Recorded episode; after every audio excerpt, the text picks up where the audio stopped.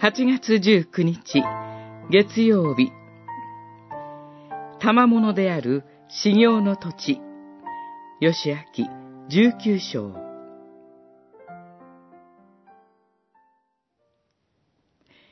境界線を定めて、土地の修行の配分が終わると、土地の割り当ては、こうして終わった。19章49節51節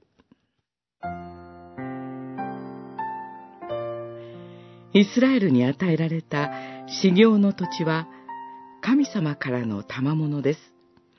彼らは感謝して、そこで全力を尽くし、主に仕えて生きるのです。これが賜物を受けた者の使命です。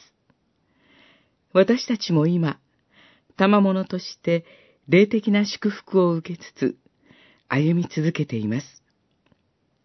私たちは、あなた方のために、天に蓄えられている、口図、汚れず、しぼまない財産を受け継ぐものです。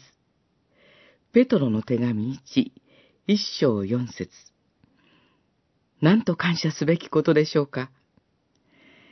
絶えず喜んで主に感謝し、光の中を歩んでいきましょう。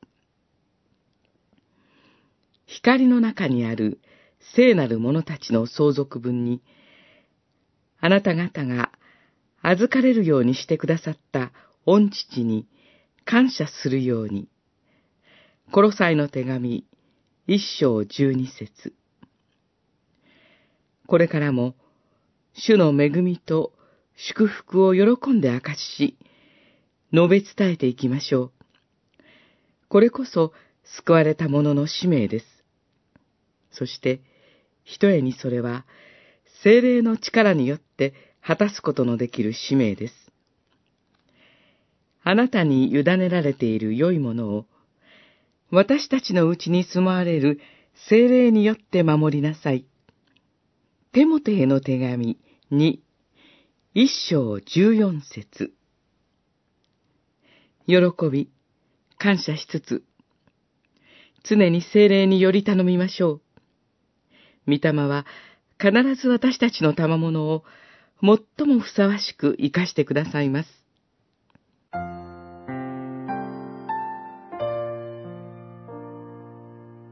you